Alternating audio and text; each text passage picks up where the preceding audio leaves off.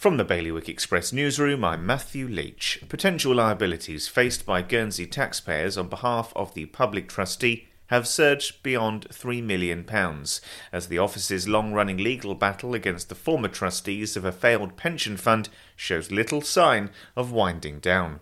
Elsewhere, one wing of Jersey's prison is being locked down each day in order to cope with short staffing and budget pressures.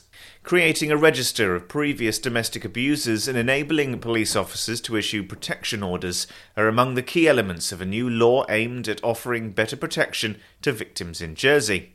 And in the run up to Guernsey's next general election, the State's Assembly and Constitution Committee wants to educate the public and potential candidates on what to expect from an all consuming job like no other. For more on all of today's stories, you can visit bailiwickexpress.com. Your weather today is going to be a sunny start to a mainly cloudy day. Wind will be a northwest light force 2, and there'll be a top temperature of 15 degrees. And that's the latest from the Bailiwick Express news team. Well, the garden looks good this year, but it would definitely smell better if we got rid of that oil tank. We could fit an air source heat pump in there and have room to spare. I've heard they're very efficient. And one third of our electricity is renewably sourced. No more topping up the oil tank. We'd cut our bills and help the environment too. Let's book a home heating survey before it gets too cold to enjoy outdoors. Islanders are already making the switch to a greener future.